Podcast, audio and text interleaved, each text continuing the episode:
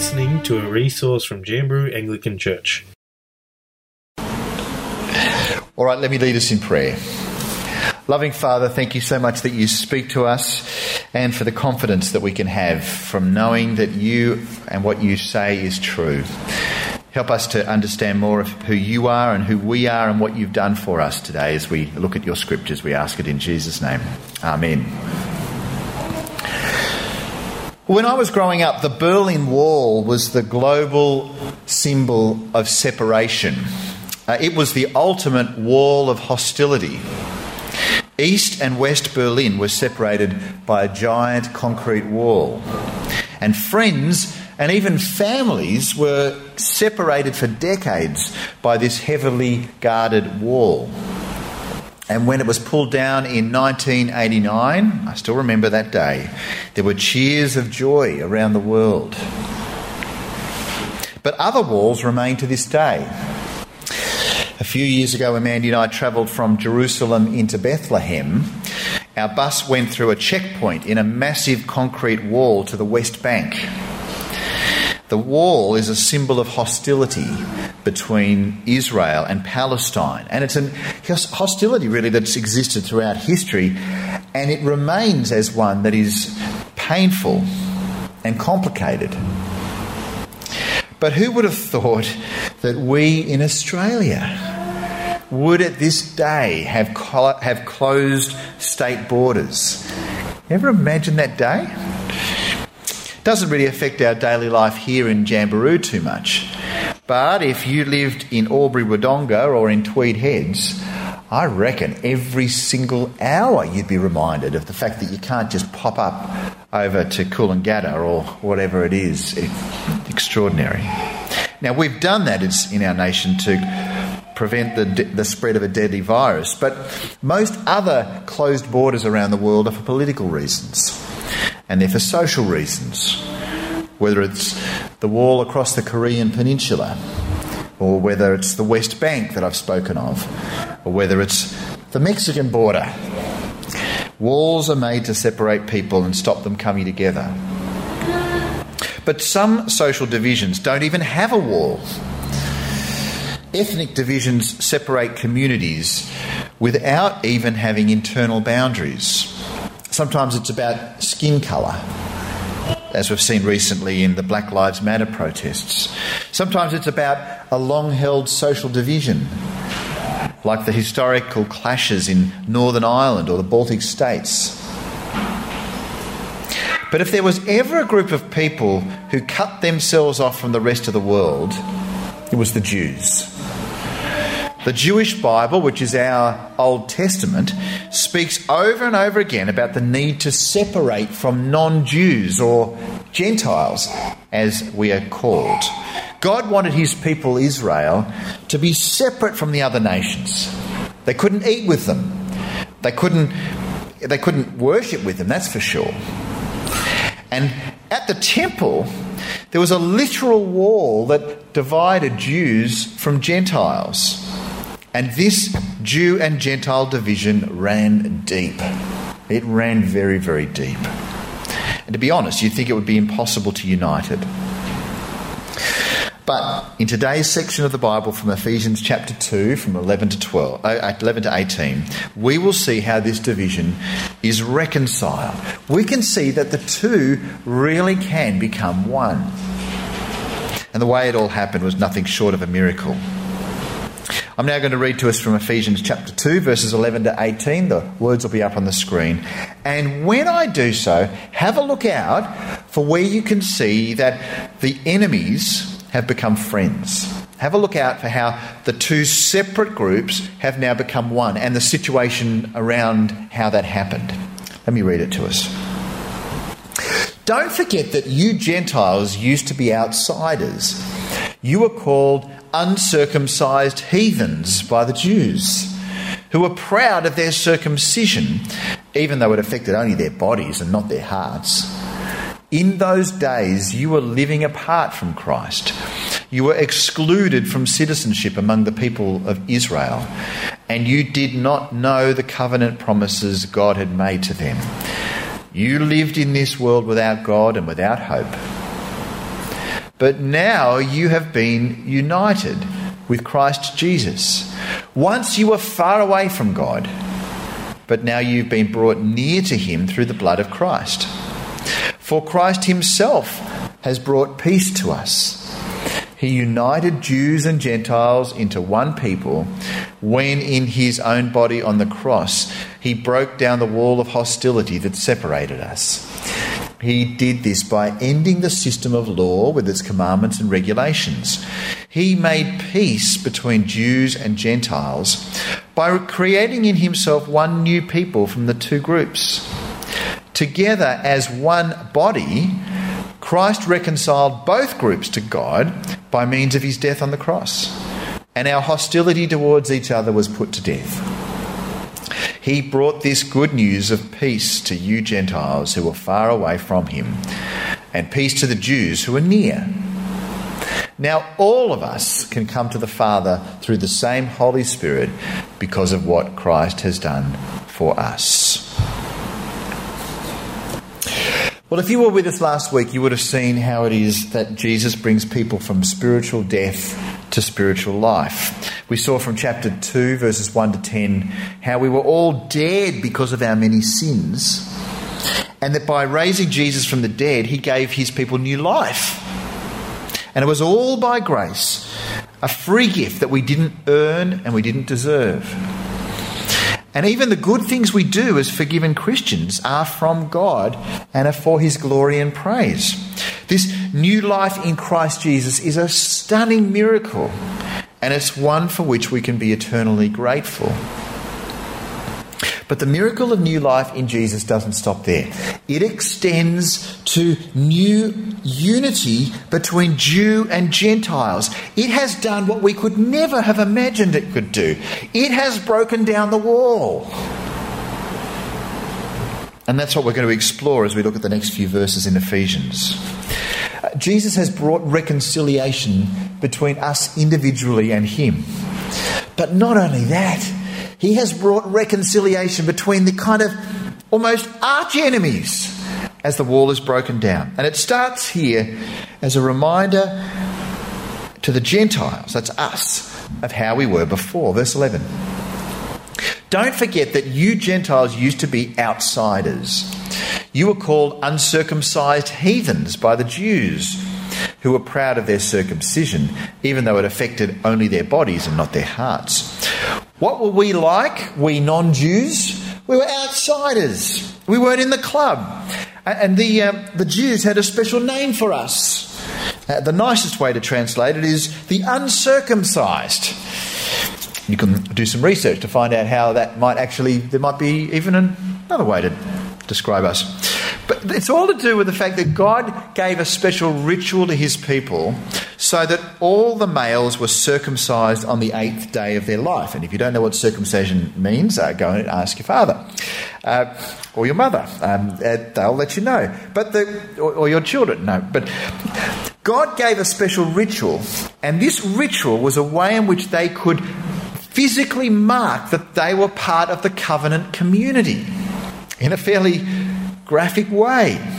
And even though it wasn't visible to others, it was nonetheless a badge of honour. It was just one of the many things that separated physically the Jews from the rest of the world. And they were proud of that circumcision.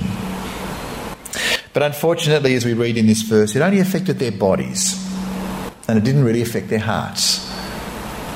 They had an outward religion without inner change. An outward religion without an inner change. It sounds familiar?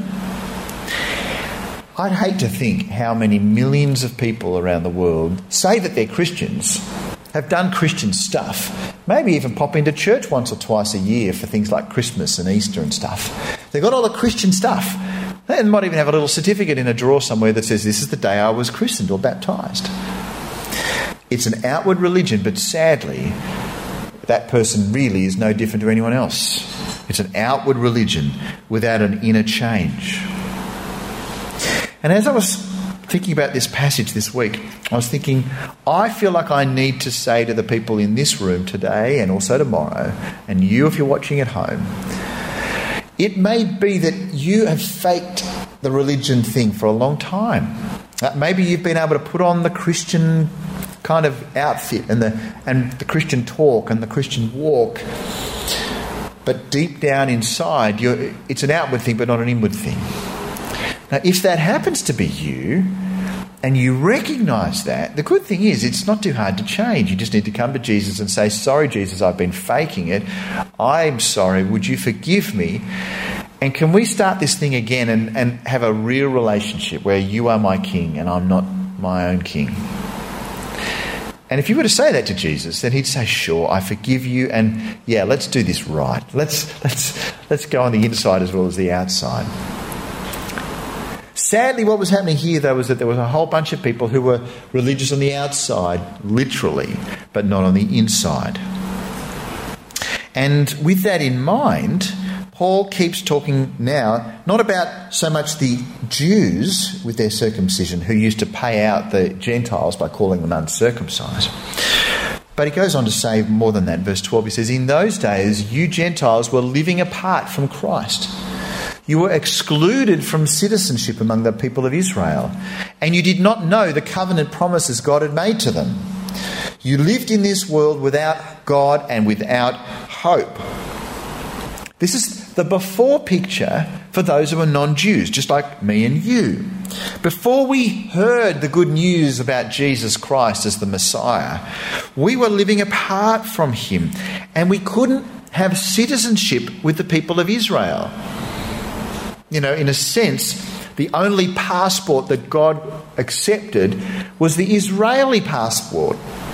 And if you wanted to get that passport, you couldn't. It wasn't an option until now. But this, this is the before picture. And we, what's more, didn't know all of the good things that that passport brought.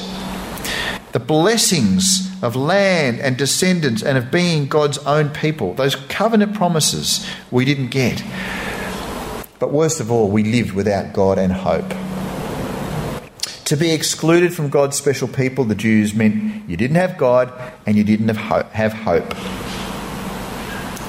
And that is still the case today for those who live without Jesus as their loving ruler. I tell you what, our world needs hope now more than ever, surely. Every time I see something yellow on a fence, and I see so much of it now, it's beautiful, isn't it? It's a picture of hope. But whilst I love the, that picture of hope, the, the, the hope that lasts and the, the deep hope that is real is ultimately only found in Jesus. And the colour for that hope is actually not yellow, it's red. It's the blood of Jesus. Verse 13. Now you have been united with Christ Jesus. Once you were far away from God, but now you've been brought near to Him through the blood of Christ. It's another before and after. We were apart from Christ, out of His family, but now we are united with Christ. We are together with Christ. We are in Christ. We are connected. When we became friends with Jesus, we became part of His body.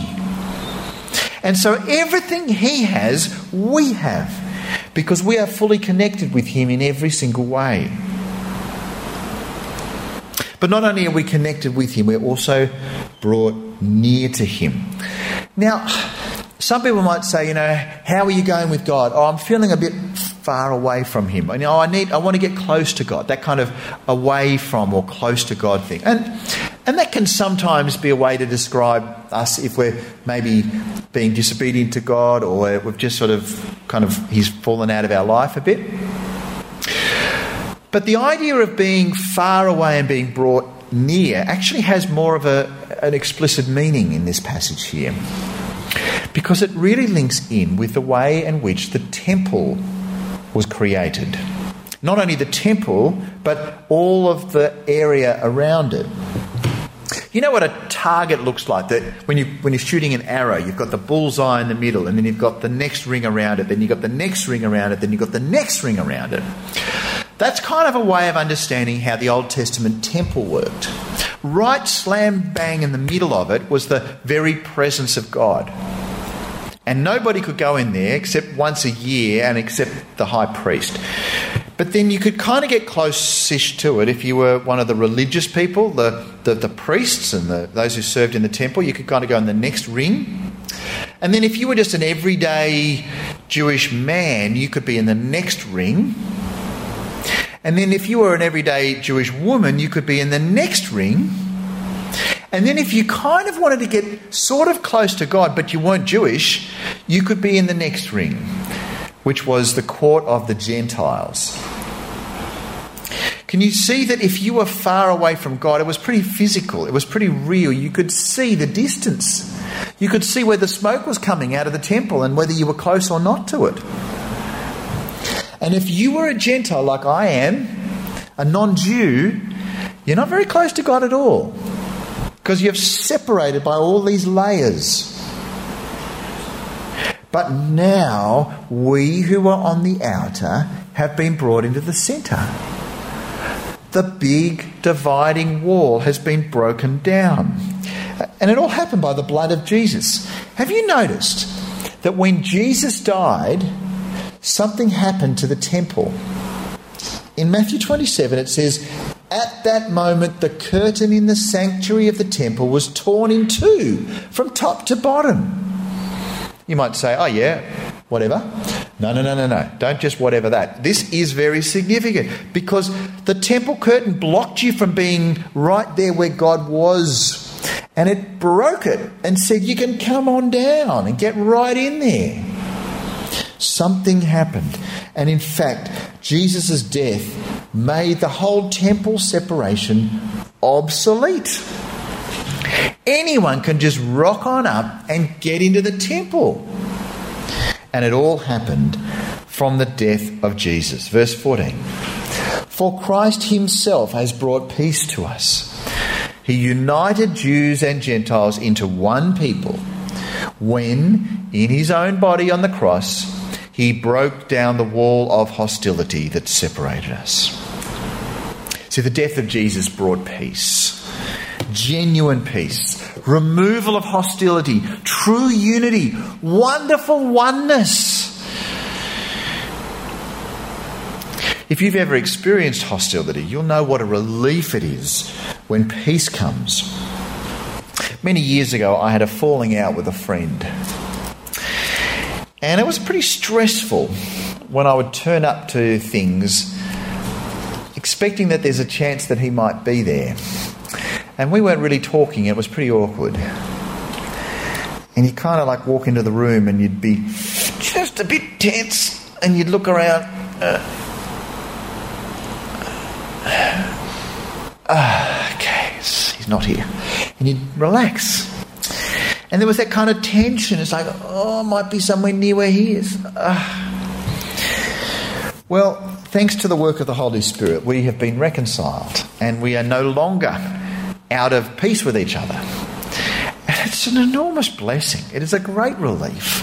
And, and to know that uh, we might bump into each other at a particular thing, I, I'm not actually worried about that. I'm hoping that he might be there and we can say, ah, oh, g'day, mate, how are you going? Tell us about how things are.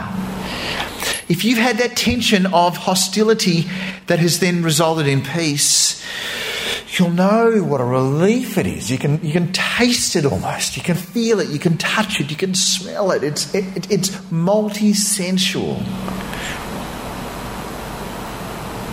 Now, just imagine what it must have been like for the Jews and the Gentiles to be separated in such stark ways, but now to be brought into being reconciled. And not just kind of holding hands with each other, but becoming one new people. One new people, that's what it says. This is extraordinary to think that this could happen. One people, one body. That is what happened when Jesus died on the cross. And so we are all in it together. There are so many things that happen from the death of Jesus. And one of them is the reconciliation of the Jews and the Gentiles. We're all now part of the one body of Christ. Together, we all believe in Him as our loving ruler, and it's extraordinary stuff.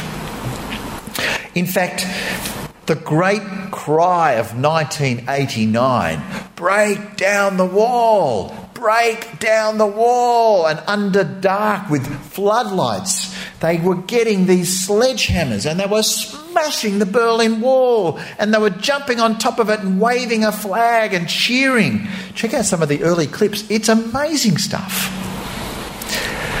Yeah, whatever. Whatever. That's nothing compared to Jews and Gentiles embracing. Enemies, separated, coming together. You want to know how bad the, the just exactly what the it meant to be excluded? I, mean, I, I think about exclusion at the moment. Uh, I haven't really wanted to, to go to Victoria for a while. I mean, I love going to Melbourne, but now you tell me I can't go. I'm thinking, oh, I want to. I'm just feeling itchy. I want to go to Victoria, you know, and, and Queensland. Oh, bring it on! More than anywhere, I want to go to Queensland because you're not. I'm not allowed to. If you if you turn up to the temple, there, there is a sign there. They've actually got a they've got the actual bit of of rock that has the inscription in it. If you go to a museum in Istanbul in Turkey, you can see it there. You won't understand it. It's in Greek, but that's okay. Or, or is it Greek? I don't know. Whatever it is, but in, it might be in Hebrew. It says, "No foreigner is to enter within the balustrade and forecourt around the sacred precinct. Whoever is caught will himself be responsible for his consequent death." I, it's not a terribly welcoming kind of sign. like, welcome to Jamberoo Anglican. You know, you cross this line, we kill you. It's like, this was full on. You did not cross that line. This is what that dividing wall felt like, looked like. And now, when Jesus came, the exclusion has turned into inclusion. The exclusion has turned into inclusion. There is deep reconciliation at the cross of Christ.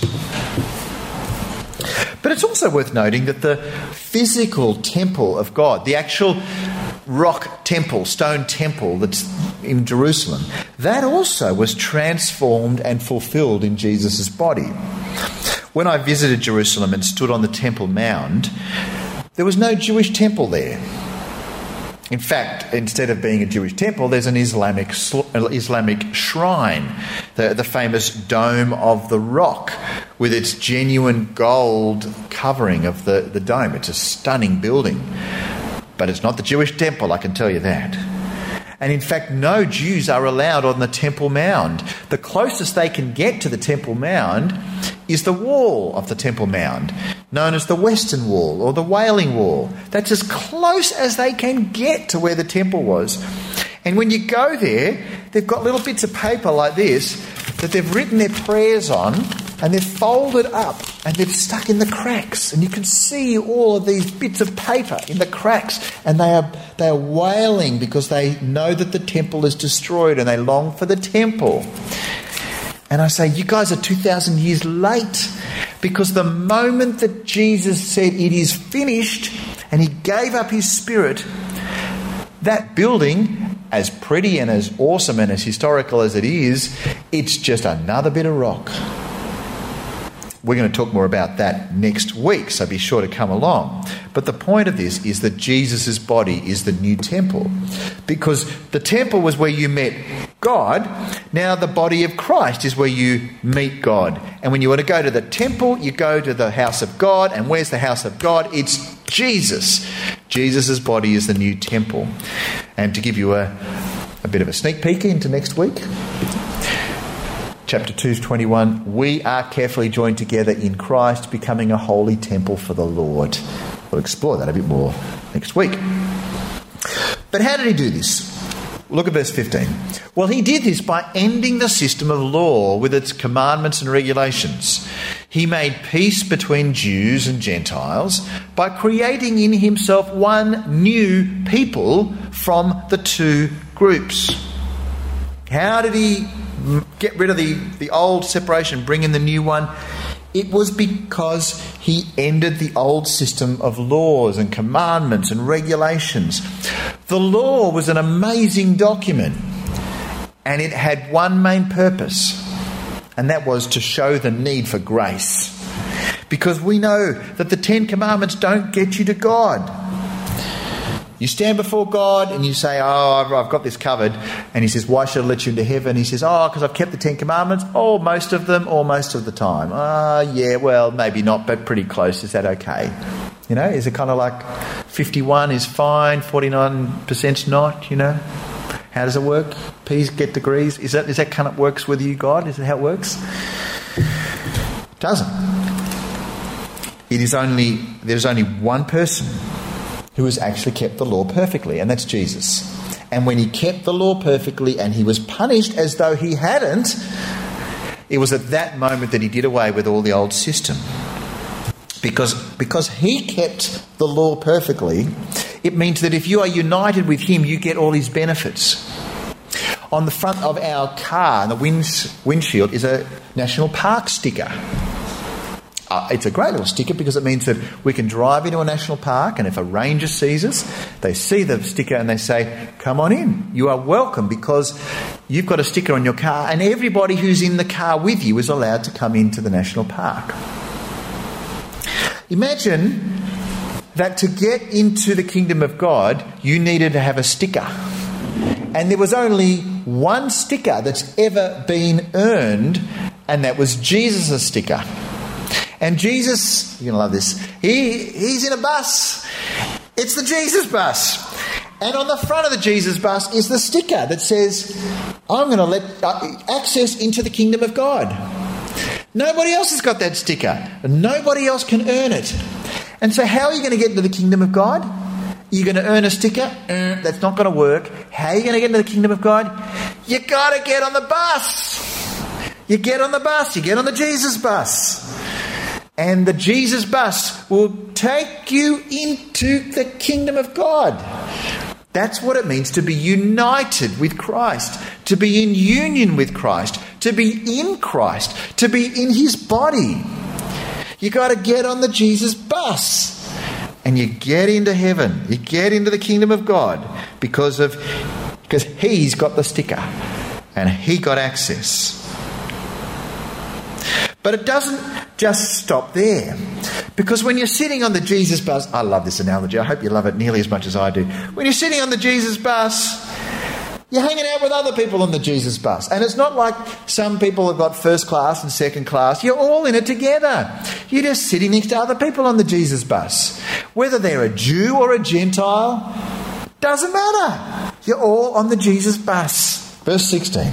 Together as one body Christ reconciled both groups to God by means of his death on the cross. And our hostility towards each other was put to death.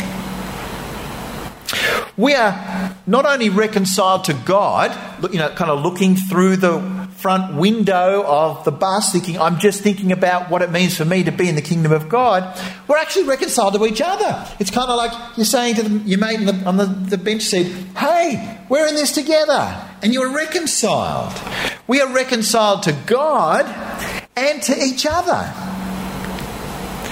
And hostility is put to death. This is true peace. This is true reconciliation. And it totally redefines what Christian community is really like.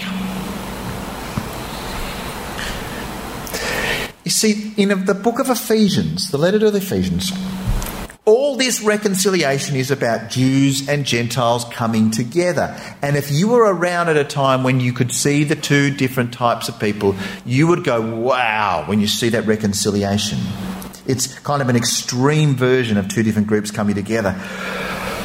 But if that is the case of Jew and Gentile, then it is also the case that every Christian from every nation, from every background, is now united and should not be in, in hostility with each other. Many years ago, I used to go to a church that started originally as a Bible study for Australian born Greeks. It was called Greek Bible Fellowship. Now, by the time our family had got to go to that church, it, it, had gone from being a Bible study group to being a church, and there weren't just Greeks, there were people of all different nationalities, especially Mediterranean types. And amongst the members were not only Greeks, there were Macedonians.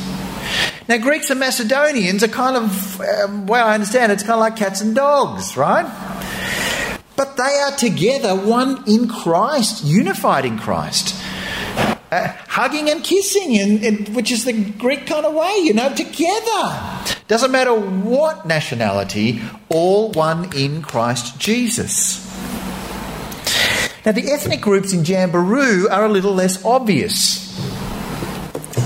They do exist. It's kind of like Irish versus Scottish, I think, or something like that. no, it's more complex than that. But there are still things that divide us here in Jamberoo. It doesn't need to be where you where you trace your ancestry or, or, or, which convict boat you got off. You know, it, it, it's kind of like we, there are other things that will divide us, but we mustn't let that be the case. Not when we are in Christ, when we are reconciled. Our church is old. This building is really old. 152 years old. A lot's happened in this place, right? But a lot of our current membership of church is relatively new. Probably close to, you know, three out of four people in our church have been new members in the last five years. It's kind of fun, and, and there's a there's a there's a buzz around the place. I think we we enjoy a real unity, which is really lovely. Now, I can't. If people said to me, "Oh, you know, tell me about the biffs in your church," I think, "Oh, I just scratch my head a little bit." Um, but the, that is a beautiful thing, and it is something that is a spiritual thing from God by His Spirit. That He says, let's just get on with the job of, of glorifying God and not getting petty about stuff. But there will be times when, it, when things will blow up, and maybe a particular issue might just rear up and, and get us sort of, well, I'm with that person or I'm with that person, and we've got to watch that. Because I tell you, if Jews and Gentiles can have a meal together and sing Hava Nagila and you know and, and Zorba the Greek and whatever however it works, if that can happen, then we in Jamberoo can get on as Christians. We need to live as united people. And if you think if you can think of someone who is a brother or sister in Christ and you're not in fellowship with them, what are you waiting for? Get on the phone, say we've got to have a cuppa. Sort it out. Reconciliation is it's a reality. You're on the bus together. Don't say, oh, I don't want to look across the aisle. Really? Verse 17 says, Jesus brought this good news of peace to you Gentiles who were far away from him, and peace to the Jews who were near. In all of this, you notice who's actually doing the evangelizing? It's Jesus. Jesus brought the good news, the gospel of peace, to us, the Gentiles. And he also brought it to the Jews who were near. This is what brings this result. The way in which we get this peace is by believing the good news. Jesus speaks it, we speak it, it's powerful. It's why we talked a little bit earlier on in the question time about the need to talk about Jesus and how it's a powerful thing. It's massively powerful because it is the good news of peace that brought the peace to the Jews and the Gentiles with God. And the result, verse 18, last verse, now all of us can come to the Father through the same Holy Spirit because of what Christ has done for us. All of us, Jew, Gentile, can come to the Father. We can call God our Father. And we have access by the same Holy Spirit. We don't have a Jewish Holy Spirit and a Gentile Holy Spirit. It's the one Holy Spirit, through the one Christ, to the one Father. And it's all from Jesus. It's all what He has done for us. You know, most religions are all on about what we do to get right with God. We have to do this good work, or, or go to this church service, or do this sacrificial act. But with Christianity, general Christianity, it's not about what you do, it's about what is done. It's not do, it's done. Jesus has done it all, and we see that here. Our reconciliation. I tell you what, some of those reconciliation moments with another Christian who's hurt you, you need a supernatural intervention to go and say, I'm sorry. Will you forgive me? But the whole reconciliation that can get you to that point is the reconciliation that began much earlier down the track with Jesus reconciling us to the Father by the Spirit in His name. And that's what is at the heart of the true Christian faith. Uh, certainly, 2020 is going to be a year to remember. And I don't think we'll ever forget the closed borders, not only with the rest of the world, but even with the rest of Australia. Just to think that a woman got sentenced to six months in prison for illegally crossing the border into Western Australia by hiding in a truck. This is the stuff that we read about in the Cold War in Germany. Wow, 2020. Huh? We've never lived at a time when there have been more walls and fences prohibiting our movement and separating us from others. But at the same time, we are probably more connected this year with the rest of the world and with others than we've ever been, I think.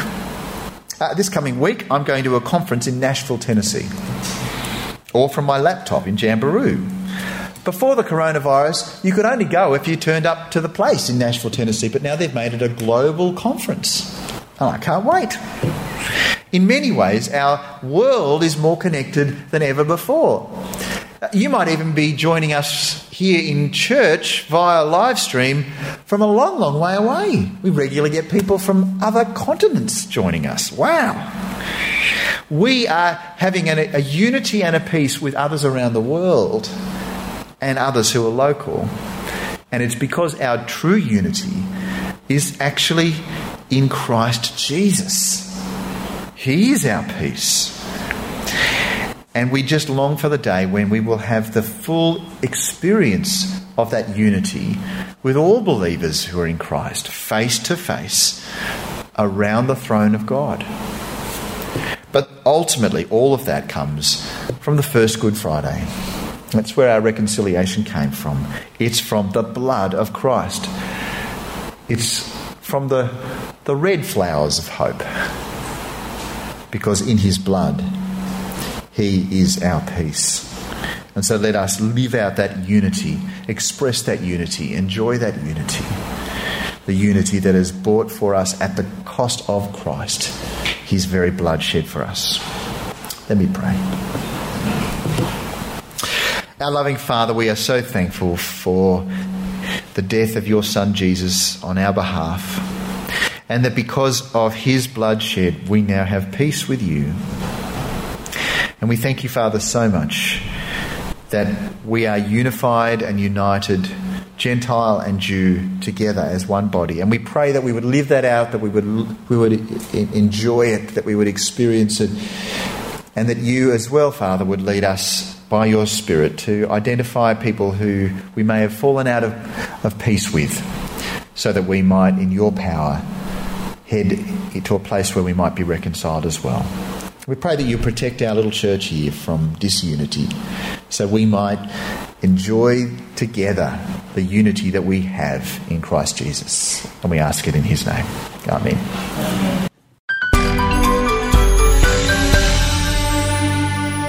Thank you for listening to this resource from Jamberoo Anglican Church.